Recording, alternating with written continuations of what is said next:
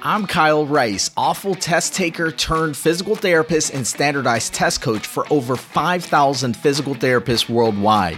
It wasn't that long ago that I struggled with anxiety, lack of confidence, and the fear of failing the NPTE. Fast forward through the challenges, the 13 standardized test failures, and many lessons learned, and you'll see the life I have today a life filled with love, financial freedom, and a dream job that allows me to change lives every single day. I created the NPTE Clinical Files podcast to give you simple, actionable strategies along with a step by step walkthrough of NPTE based questions. All of this so that you can dominate your exam like I did and achieve your dream. So, if you're a driven PT student who's looking to pass the NPTE and start creating a life you love, you're in the right place. Enjoy the show.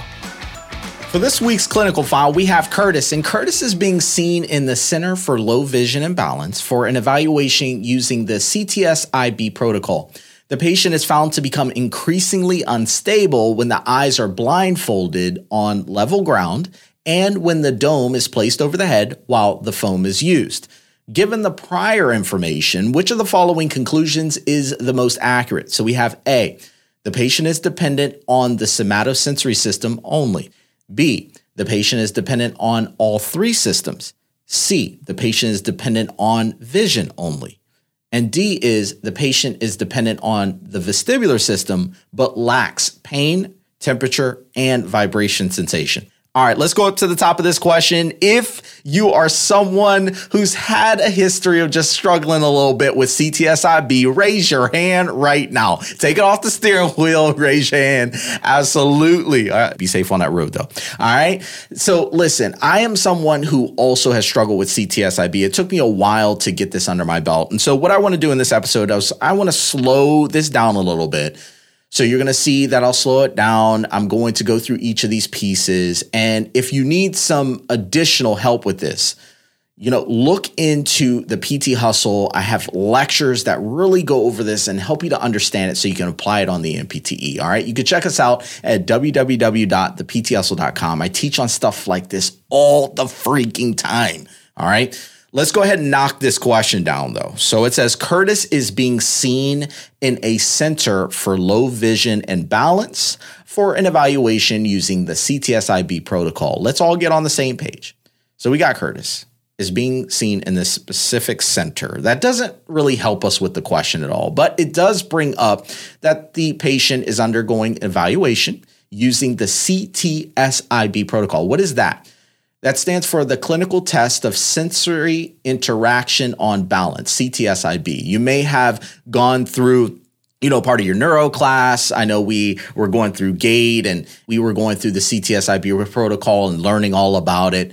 We're really looking at the three major balance systems with this protocol the somatosensory system, the visual system, and the vestibular system. You remember those three, right? Those are the three major ones that are required for a patient to stay balanced.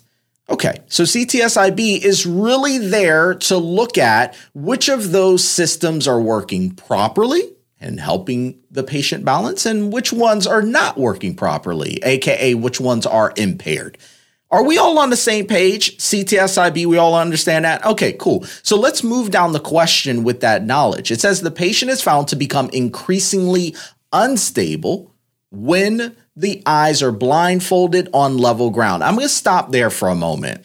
And for some of you, you may need to find a place where you can take some notes and kind of write this down to keep it, you know, in your head because a lot of this is kind of visual information. Like we need to like see it, okay? But let me explain it to you. It says the patient is found to become increasingly unstable. The way we can look at it is the patient falls. Okay, just to keep it really easy, the patient falls when the eyes are blindfolded on level ground. What does that mean to you? Well, that means that pretty much we're closing the eyes, we're covering them up, we're putting the patient on level ground and seeing if they stay balanced. And this question is saying, hey, the person falls in that situation. So, what do we now know from that information? Well, we know that in order for the patient to stay balanced in that situation, they would need to have a pretty good somatosensory system. Yeah, when the eyes are blindfolded and you put the person on level ground, that's known as condition two of CTSIB. That's testing the somatosensory system. If the patient falls or is increasingly unstable in that situation, we know the patient is having somatosensory problems. So go ahead and put that down in your notes. Somatosensory system is impaired. It's not good. Now, let me continue down the question. It says, and the patient is increasingly unstable when the dome is placed over the head while the foam is used. This is another part of the CTSIB protocol. This is known as condition six. Does anybody who remembers CTSIB, does anybody remember what condition six is testing for? What system is it testing? You only got three answers, three choices. It's either somatosensory, visual, or vestibular. Which one is it testing? Yes, it is testing the vestibular system. That's right. So the question says the patient becomes increasingly unstable when the dome is placed over the head while the foam is used aka the patient is having problems with the vestibular system. So, vestibular system impaired. Y'all hear me, right? I'm writing this down because Coach K, man, soon as I like get too much information, I start confusing it all. And oh, man, you know what I'm talking about. Okay. So, I have written down right now before we continue any further that the somatosensory system's impaired and the vestibular system's impaired. Let's go down to the final sentence of the question, also known as the question stem. It says, given the prior information, everything that we know, which of the following conclusions is most accurate? For those of you on the podcast, let me go through these answer choices again. You ready for me? So we got A. The patient is dependent on the somatosensory system only. B, the patient is dependent on all three systems. C, the patient is dependent on vision. And D, the patient is dependent on the vestibular system but lacks pain, temperature, and vibration sensation. Let's just smash these answers. You ready for me? A, the patient is dependent on the somatosensory system only. Hmm.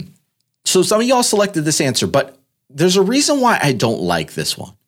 And I don't like it because in my notes that I wrote down from the question, it says the somatosensory system is impaired it doesn't work properly. So the patient can't be dependent on that to stay upright because the somatosensory system doesn't work properly. So you know what I'm going to do? I'm going to put an X next to A because the patient is not dependent on the somatosensory system only. Are y'all following me? Okay, I'm seeing some nods right here. Okay, good, good, good, good. Let's go down to B. B says the patient is dependent on all three systems. Mm. See, I don't like this one either. Because when it says the patient is dependent, meaning that the patient is relying on all three systems. And the answer to that is no, they're not. Because we know from the question that the patient has an impaired somatosensory system. We're not relying on that. The patient has an impaired vestibular system. We're not relying on vestibular. So B can't possibly be correct. B says the patient is dependent on all three systems. That's not true. I'm gonna put an X next to B. Y'all with me? Ah, uh-huh, y'all seeing how this works. Okay, okay. Let's go to C. C says the patient is dependent on vision, aka the patient relies on vision. See, I like this answer. I like it because in the question, did we figure out that there was anything wrong with the visual system? Did we say the visual system was impaired? No. Nowhere in this episode did I say the vision was impaired. And so if somatosensory is not working and vestibular is not working, then there's only one other system that can actually be dependent on or the thing that we're relying on and that's vision. So C makes the most sense right now. I'm gonna put a check next to it. Doesn't mean it's the right answer. Hold on a minute. Let's take a look at D. D says the patient is dependent on vestibular. I already seeing y'all shaking your head. Let me continue reading the answer. Hold on. Let me read the full answer choice. It says the patient is dependent on the vestibular system but lacks pain, temperature, and vibration sensation. See, I don't like this answer. I don't like it because we figured out from the question the patient's vestibular system's impaired. So we're not relying on that. That's out.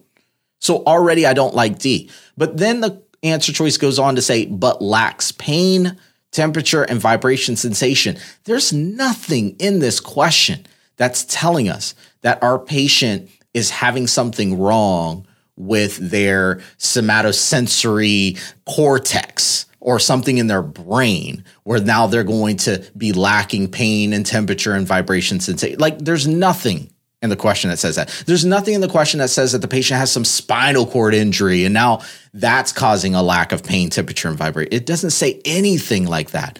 And so D is just downright wrong. And so I'm gonna put a big X next to D, baby, leaving me with my final answer of C. The patient is dependent on vision. Congratulations to those of you who got this one correct. This is a tough area right here. And I know from just my past experiences, like when I get practice questions, it seems like they switch it up just a little bit. And then all of a sudden, your brain's going in a hundred different directions and it's so hard to solve it. It's kind of like, you know, back in high school or middle school, you know, you're going through geometry or whatnot. And you know, the teacher's putting up on the board what seems to be pretty simple questions, but then as soon as you get the test, it's like a foreign language. Like, what? We didn't go over this. If you've had that type of experience before, I want you to know that I understand you. And that's the reason why I teach this information a bit different so that you're able to understand it better and then be able to apply it on your actual NPTE So if you're a student who needs this level of just instruction so that you can understand it better, reach out to us. Go to www.thepthustle.com. We have courses that help, specific programs that help with information, the tough stuff. Just like this. All right. So go there, www.thepthustle.com. We would love to absolutely help you. For those of you who still have not gotten our free cheat sheets, we got 10 musculoskeletal ones out there that you can just learn about some really tough musculoskeletal stuff. And they take about five seconds to review. All right. Five seconds, five minutes. All right. It would be great if it was five seconds, but it's more like five minutes. We good with that? Okay. So you can get those cheat sheets by going to www.nptecheatsheets with an S.com. So whether you're on iTunes, Spotify, Ghana Overbreak, wherever you're at, go into the show notes, click the link in there, and you can get it. Hi, this is Kyle, and thanks for downloading the podcast. I always enjoy spending this time with you, and I hope that you leave today feeling motivated and with a better understanding.